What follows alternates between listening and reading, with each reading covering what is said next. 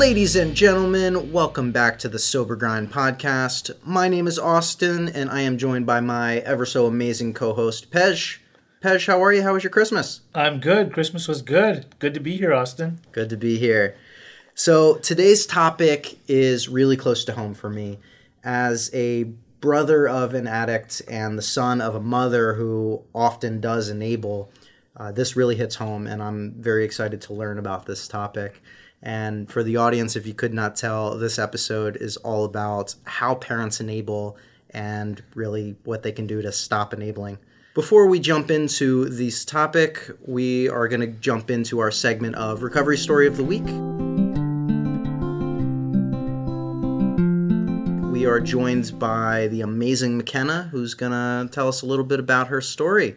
Welcome, McKenna. Hi, my name is McKenna. Um, my sobriety date is March 7th of 2014.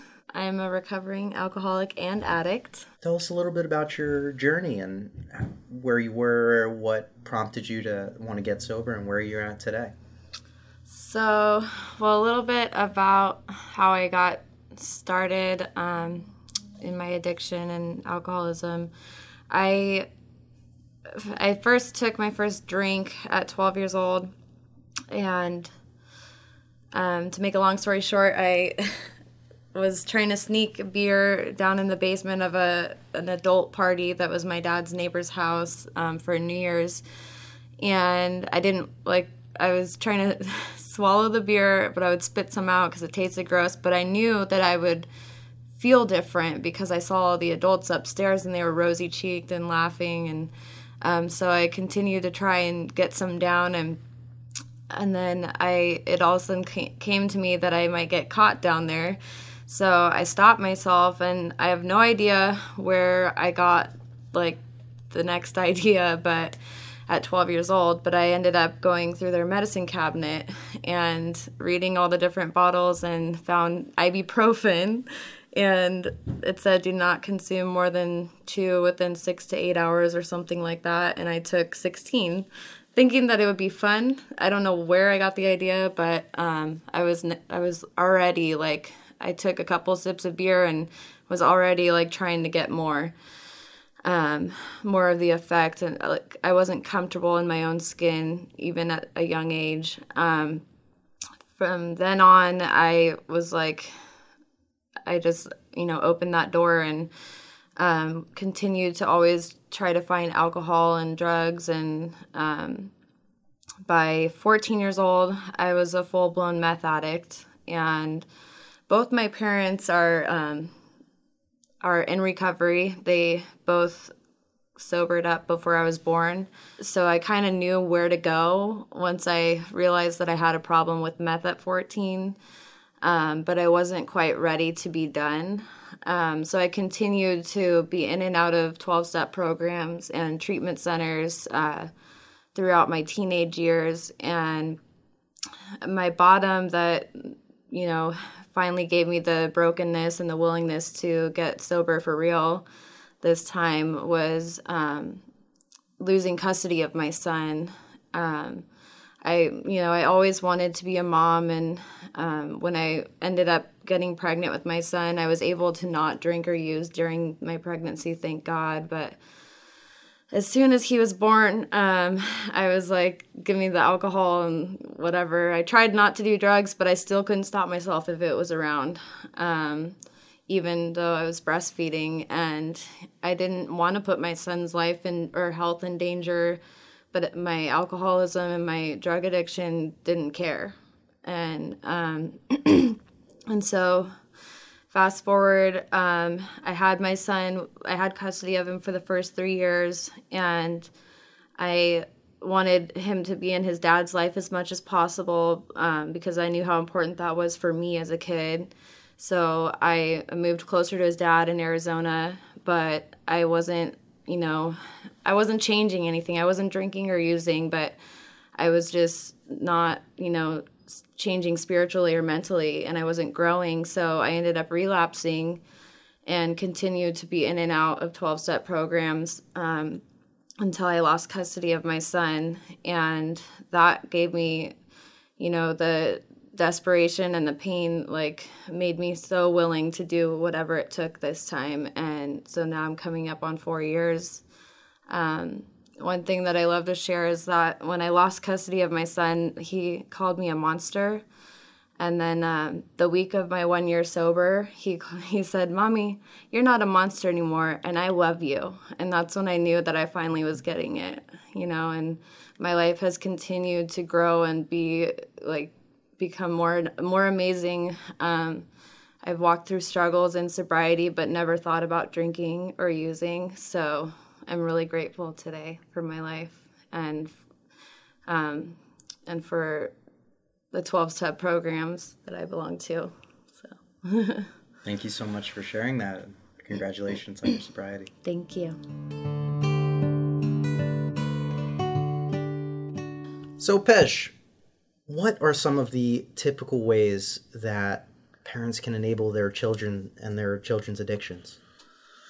Well, there's a lot of different ways. I mean, obviously, addiction can start at a very young age um, for adolescents, for example, that are living in their parents' homes, and the parents may start to find certain things like paraphernalia, tinfoil, pipes, things like that, um, and they will obviously it becomes a concern and they, they will um, confront the child or they will ask the ch- child questions and what is this? Where did you get it from? How long have you been doing this? And mm, you know most addicts and alcoholics are either going to lie and minimize or say that it doesn't belong to them or whatnot. Mm. um, but then uh, you know through um, other ways that you'll start a lot of parents will see that their kids are behaving their attitudes are a certain way they are um, acting a certain way they're um, getting angry easy, they're failing their classes in school, things like that, then that becomes a concern. So the parent, again, um, tries to identify the problem, sees how they can go about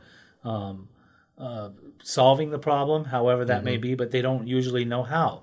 And yeah. and one thing that a parent's biggest fear is is they they enable when they allow the child to continue uh, being in their addiction and they're mm-hmm. housing them and harboring them and keeping them in their houses or or even um, you know obviously you can't kick out a teenager when they're yeah. when they're um, so using hard. and drinking it's really hard it's actually you're not allowed to you, yeah. you, you basically so i mean they might refer them put, put them in a treatment center for adolescents or mm-hmm. or something along those lines but also um, you know limitations have to be set you know, you have to. Uh, this is just what I believe and what I've seen works and what I've seen that doesn't work is is a, a parent that has a teenager that um, that wants to continue using in their house. For one, they can't make it okay. Mm-hmm. For two, they have to let them know that as long as you're living in, under this roof up until the time that you're 18 years old, um, drugs and alcohol will not be used in or out of this house. And um, for three, you know, they they if they want to actually test their kids via via urinalysis or breathalyzer or hair follicles, then that's good. Then they're secure and they know that their kid's staying sober. But but truly, there's something psychological going on with the kid that they. I mean, for a lot of kids, it's just a phase. So a lot of kids are just going to experiment and they, they see their friends doing it at school and, and they're just wondering what it's like to be high. But when you have a kid that's, you know, 14, 15, 16 years old that is um, doing heroin quite regularly, even just smoking it, if not shooting it, smoking it, there's nothing normal about that. Mm-hmm. So um, there's a problem. Clearly, there's a problem. Mm-hmm. So a lot of parents are oblivious to there being a problem, or, or they also don't want to uh, believe that this is happening to their child or that their child is yeah, actually an addict. The they don't want to see it, you know. Mm-hmm. Um, so they certainly don't want to get the the help for themselves that they need, which there are.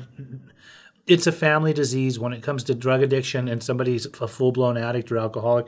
It is a family disease. It's not just um, the individual who's using, it's actually the parents and the family too. And there could be a number of things that's happening in, in or around the home that the parent does not, that they're oblivious to, and not knowing why is their why are their kids or one of their kids or any of their kids using you know um, so the experimental phase is one thing, but when the person is as evidently getting loaded and you continue to find certain things and you continue to let them live there with no conditions and no rules or regulations of what the what the expectancy of the child in your house is, then um, you're enabling them.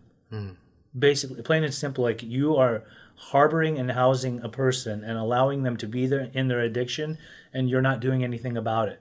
Mm, Once again, if they're an adolescent, you need to seek the help that is out there in assisting to help adolescents through recovery. And there's plenty of adolescents that I've seen firsthand and worked with that have gotten solid recovery in the ages of 15, 16, 17, Yeah. and are now sober in their mid 20s. And, you That's know, great. they're stand up people in the sober community.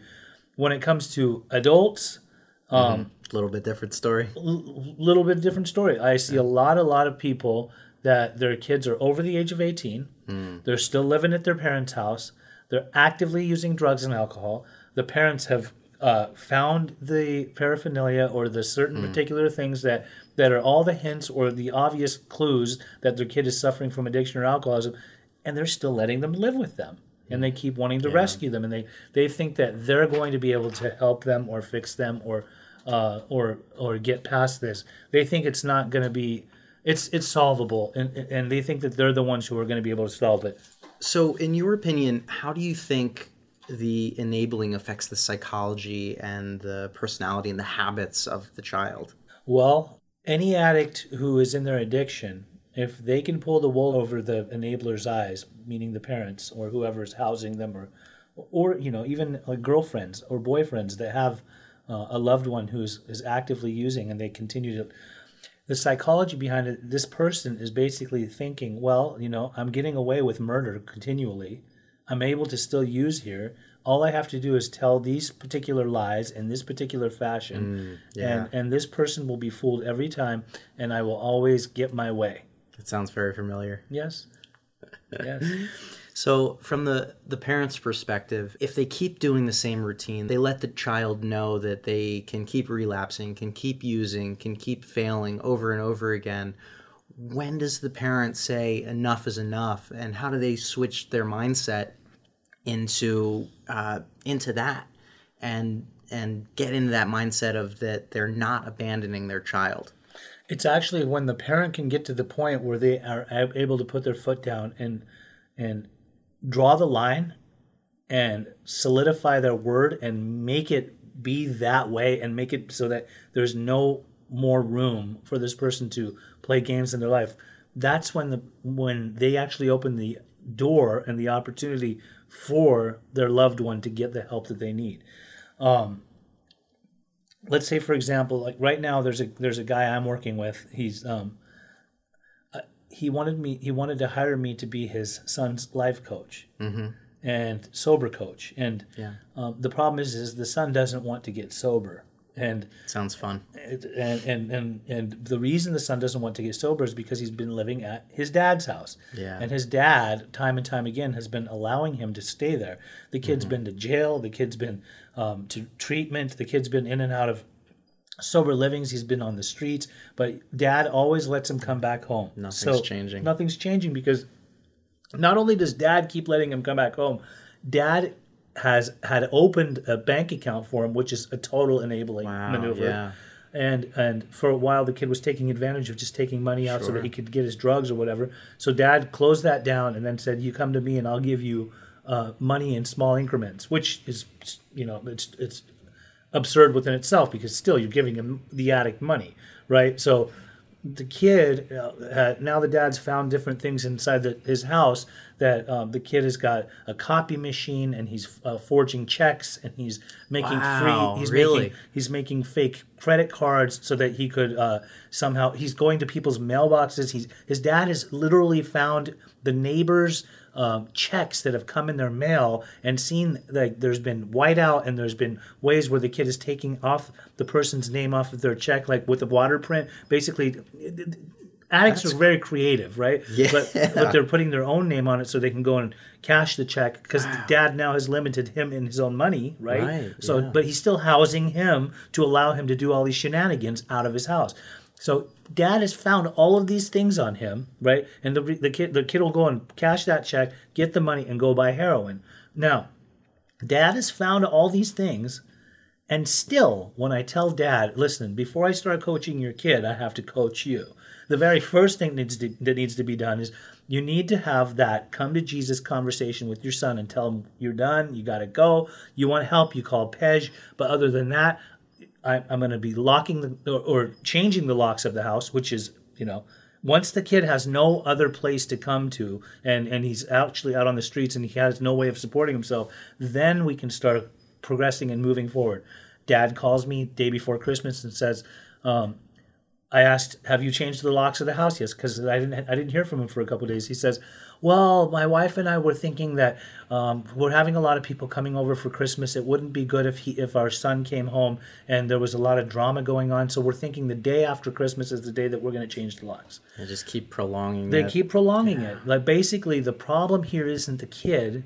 The problem is the enabling father. Mm. In other words, when, if Makes the kid if the kid was to come home during the holidays, the kid knows how to put on the perfect act and let the dad know, "I miss you. These are the sure. holidays. Let's be festive. Thank you for letting me be here." But the good thing that I can say about the guy, the, the dad, is that all this new stuff that he's recently found and encountered, he put it all on top of his bed and put a note next to it saying, This is what I found. So the dad is now getting to the point, after mm-hmm. many, many years of, of not being able to uh, to clip the umbilical cord, for mm-hmm. better sake of words, um, he's now taking steps forward and, and allowing this kid to get to hit bottom enough to the point where the kid's going to want to seek help. So um, so we're getting somewhere. So back to you know, and I, I use that as an example to paint a picture to let it be known that this is what I see all the time. Mm-hmm. Like there are so many enabling parents out there that um, it, they they come to me, they seek the help. I, I try to tell them everything that's good for them, but they they just have the hardest time to to letting go and not enabling. And I always say this: like out of out of ten different families that I talk to a week, maybe one will take the direction that I give them. And if they listen, usually that one's child is on their way on, on a path to recovery. Other than that, the other nine, they will say, I need your help. Thank you for your thanks for the information. Gotta go, and they go back to enabling, and the kid never gets well. Next thing you know, they're overdosed in their house, their parents' mm-hmm. house, because their mom and dad just basically harbored this addict alcoholic. A little too stubborn to make the change for themselves. Very sad. Yeah, it sure is. Very sad. I want to change pace here a little bit because uh, this this makes me think of uh, of a situation that was very common. So I grew up in a, a small town, New Jersey, but I'm sure this is uh, common throughout the country. Uh, a lot of parents knew that their kids were going to drink regardless of where they were, so they would actually encourage the kids and us uh, to drink in their own house mm-hmm. and would sometimes even buy us alcohol. What's your opinion about that behavior? well, that's it's funny because I've I've been through all that. I've seen that. I've seen it in my own home and I've seen it in other people's homes. Mm. Uh, besides alcohol, I've seen families where you know some of the parents will do drugs and they'll do yeah. drugs with their kids. Sure. So um, to each their own. I don't I don't think it's a good. For one, there's a reason that um, alcohol has an age limit as far as when it comes to purchasing it. So yeah. there's if there's a reason for people not being able to buy it at a certain age, there's probably a reason for why they shouldn't be using it too. Mm-hmm. So if there's kids that are under the age of 21, let's say in California, who dad thinks that it's okay to spike his eggnog a little bit or or to give him a little buzz, you know, I, I don't condone it. I don't believe in it. I, I know that a lot of parents do it and they think it's cute and they think it's funny. They think it's fun to watch their kid catch a buzz and act, you know, you know, fun, like having a good time and enjoying themselves. Um, but down the line, if suddenly it went from just spiking their drink a little or having letting them have a sip of your beer or a few sips or having a few beers with you, um, a lot of kids grow up to actually drink with their parents. Mm-hmm do they are they alcoholics? I don't know. Uh, that's that's for them to figure out. If they start having problems at work, or they can't make it to work on time, or they have problems within the house, and and and they're crashing cars and things like that, well then perhaps they are alcoholics, and perhaps it all was invoked and started from their childhood upbringing where it was okay within the house. Now, it can turn into other things too. It can turn into other addictions. Just because dad said it was okay back then during the holidays to uh, have a little bit of eggnog that was spiked or have a drink or or maybe smoke a little bit of reefer with me um, down the line if the kid like now has made it in his mind psychologically okay since dad does it i mm-hmm. can do it all the time well then that could expand and turn into other things. It can become other addictions. It can be full full blown alcoholism. It can be full blown addiction de- depending. I'm not saying that that um, the parents are at fault for doing this. I just don't agree with it. Sure. I, I mean, I just don't agree with it. I, I, I grew up in Utah, and over mm-hmm. there, you know, you beer and things like that. It's it's you're not supposed to drink mm-hmm. at all, like ever. So I, I kind of looked up to that that family setting, but that's the reality of it is is that a lot of parents, um, that's not going to happen in, in modern day America. There's a lot of parents that that they they like drinking with their kids or having their kids, you know, try a little bit of alcohol or drugs at times. I don't agree with it. Gotcha. Thank you for that. So, for any parents that are listening to this podcast right now, what are some actionable steps that you would recommend to help them quit enabling? Well, for one, and I'm just going to be totally open here, you know, Please be blunt. you know, I'm part of tw- a 12 step community, and often we are told not to go on, on radio, film, and TV and talk about uh, the organization that we are part of because it's supposed to remain anonymous. Now, uh, with that said, like for example, if I talk on Facebook, I don't go and say I'm part of that particular organization. I don't say I'm sober 10 years and I'm part of this organization. Um, a lot of people do that. I don't do that. Mm-hmm. However, I do let it be known that I am involved, I have been a past addict alcoholic, and I am involved in recovery, and I'm in the recovery community. And I often say, if you know, if you're ever struggling, you can you can contact me, and often parents will contact me, or or struggling addicts, alcoholics will contact me via Facebook Messenger and say, what should I do? And often I, I refer them to well, the, the ultimately one of the best places for them to go for parents is to go to Al-Anon meetings, which is it, it's it's a twelve step community for um, people who have a qualifier who is a drug addict or alcoholic. There's Nar-Anon for for narcotics users. There's Al-Anon for alcoholic users, but there's they go to both. You know, um, definitely they I, I invite them to go there so that they can be around other parents that are uh, that have experienced or are currently experiencing the same types of problems that their kids that are using and drinking are experiencing, so that they can be amongst a movement where the people there can help them, can give them ideas, can show them the do's and the don'ts and what's what to do's and what not to do's. That's definitely one thing. A lot of a lot of parents um, will try to take their kid to a psychologist. Um, this happened with me when I was a kid, and Yeah. And I'm not you know not knocking psychology, not not, not knocking psychologists. I think truly um, there's a lot of effective work that can come out of it, but it's not going to keep your kids sober. Yeah. Right. If your kid's drinking and using, they'll go sit in front of a psychologist and they'll they'll say like they haven't done it in a while. They'll lie, basically. You know, and the psychologist lets them know in advance too. You know, if you're coming in here loaded, I can't help you. Blah blah blah.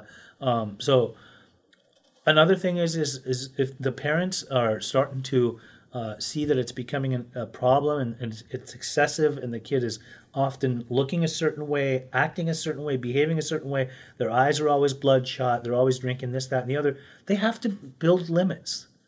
They gotta put their foot down. If they don't put their foot down the kid will walk all over them you know? And ki- and parents become very codependent to their kids. They think that they can fix the problem. They can to a certain extent fix the problem from within the home but when it comes to getting outside help for their kid they gotta they have to understand that you either need to seek a professional be it a life coach a sober coach a sober companion a recovery companion. You need to also if it's become a major problem to where to the point where your kid is definitely going to need some kind of treatment detoxification things like that well then start looking at treatment centers. Call me. I'll help you i'll help guide you in the right direction often um, they need they if they start going to the 12 step meetings they'll realize that um, wow like i'm hearing things that are totally relevant and totally happening in my home and now they're learning what they can actually do in helping. These different things that they can do can start to help them uh, build boundaries barriers and limitations for their kid and not allow them to use before whether they're adolescents or they're adults. If they're adults straight up this is this is just my opinion. Mm-hmm. Straight up if your kid's over 18 and he's using and drinking in your house and you're not okay with it because you're because it's becoming a problem and they're not going anywhere in life you have every right to tell that kid go out on your own. If you want me mm-hmm. in your life this is what you need to do and you need to be completely sober. If you want to still talk to me you want you want me in your life you have to quit using and drinking. Go and make a man or a woman out of yourself live a normal life and then we have a relationship. Other than that i can't help you. I mean how are you going to be a parent to a kid that's a full-blown heroin addict or a methamphetamine user hmm. or even a weed smoker? I mean if a mm-hmm. kid is smoking weed all the time and they're they're lazy enough if they're in your house and they're not working and they don't have a job to where they're building a future for themselves there's no future on the horizon. You're basically just harboring a very lazy individual who's using you so that whatever money they get, they can smoke their weed, get their munchies, eat in your house, sit on your couch, and watch your TV or their TV in their room, and you know, Completely freeload. Freeloading. There's there's uh, literally loading, like they're loaded, right? Like what? There's nothing good about that. Yeah. Yeah. Well, thank you so much. Uh, that uh, is a great segue and may have even answered my next question of what kind of resources are there for parents? Uh, you mentioned uh, Naranon and Al-Anon. Are there any other resources, or are those the primary two that you would recommend for parents? Those are the primaries. Um, there's also um, ACA, which is Adult Children of Alcoholics. You see, Okay. often um, addiction and alcoholism is genetic or can run in the family. So sometimes, you know, a lot, and I see this often. I have a lot of friends that are in recovery that are about my age. I'm 46.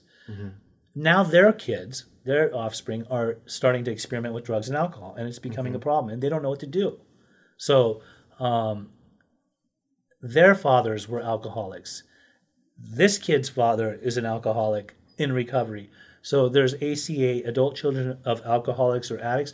Those are also meetings that are readily, readily available for people of various ages. Some of them are adults, and some of them are actually kids, teenagers, who mm-hmm. their parents were either either active alcoholic addicts or were once that way and they too can go to those type of meetings and relate to their own peers and see other people that are in recovery recovering from that you know from family members that that acted a certain way. They had rage. They were angry. They were alcoholics. They came into the house. They acted a certain way. And now now they they can get connected there. So there's Naranon for family members with qualifiers. There's Al-Anon. And then there's AC, ACA um, adult children of alcoholics and addicts. And then there's also support groups too. And, and depending on where you live if you live in a metropolitan uh, city there's often support groups where um, you can find them. If you really look i mean google is magical. If you really look you can find or if you do have a psychologist or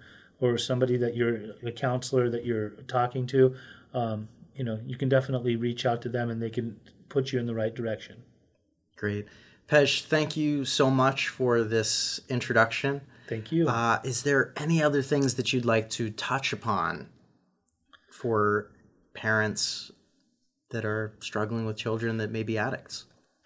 Well, I do want to say that there is always light at the end of the tunnel, um, but you want to move actively and you want to be, you know, proactive in, in what you're doing uh, because you never know. You may get that call one day where your kid is straight up overdosed. I mean, it's happening so commonly these days that if there's a problem, even if it's a small problem, a small problem can become a big problem.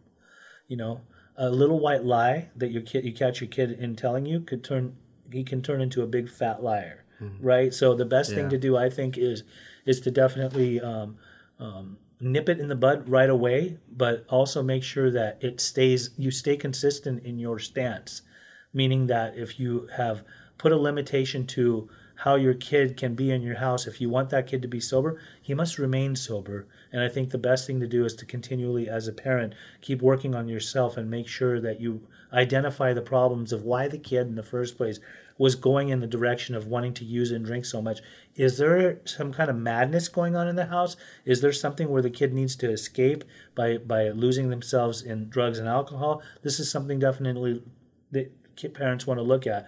But you know, if you do really, really uh, get it before it gets out of hand, uh, you may actually save your child's life as well as your own sanity. Thanks. That's great. Ladies and gentlemen, thank you so much again for tuning in to the Sober Grind podcast. I hope you learned something from this episode and it was helpful.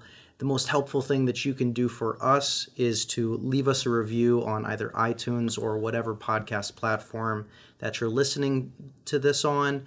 You can also email us your thoughts at either Austin or Pej, P E J, at beginningstreatment.com. We would love to hear your feedback, what you like, what you feel can be improved upon. If you'd like to be featured on our recovery story of the week, we would love to hear from you. This podcast is sponsored by Beginnings Treatment Centers, the best treatment center that I have ever seen. They are incredible. You can find out more information or contact addiction specialists directly at 800 387 6907 or finding more information online at beginningstreatment.com. We've also built a incredible support community on Facebook called Ask an Addiction Specialist where you can go in, it's an online forum and directly get peer support and communicate with other addiction specialists just by asking a question. We do a lot of live streams where you can tune in and, and ask them questions live. And you can find that community at facebook.com forward slash groups forward slash ask an addiction specialist. Pej, thank you again, my friend. Thank you. Sober My Grind out. pleasure.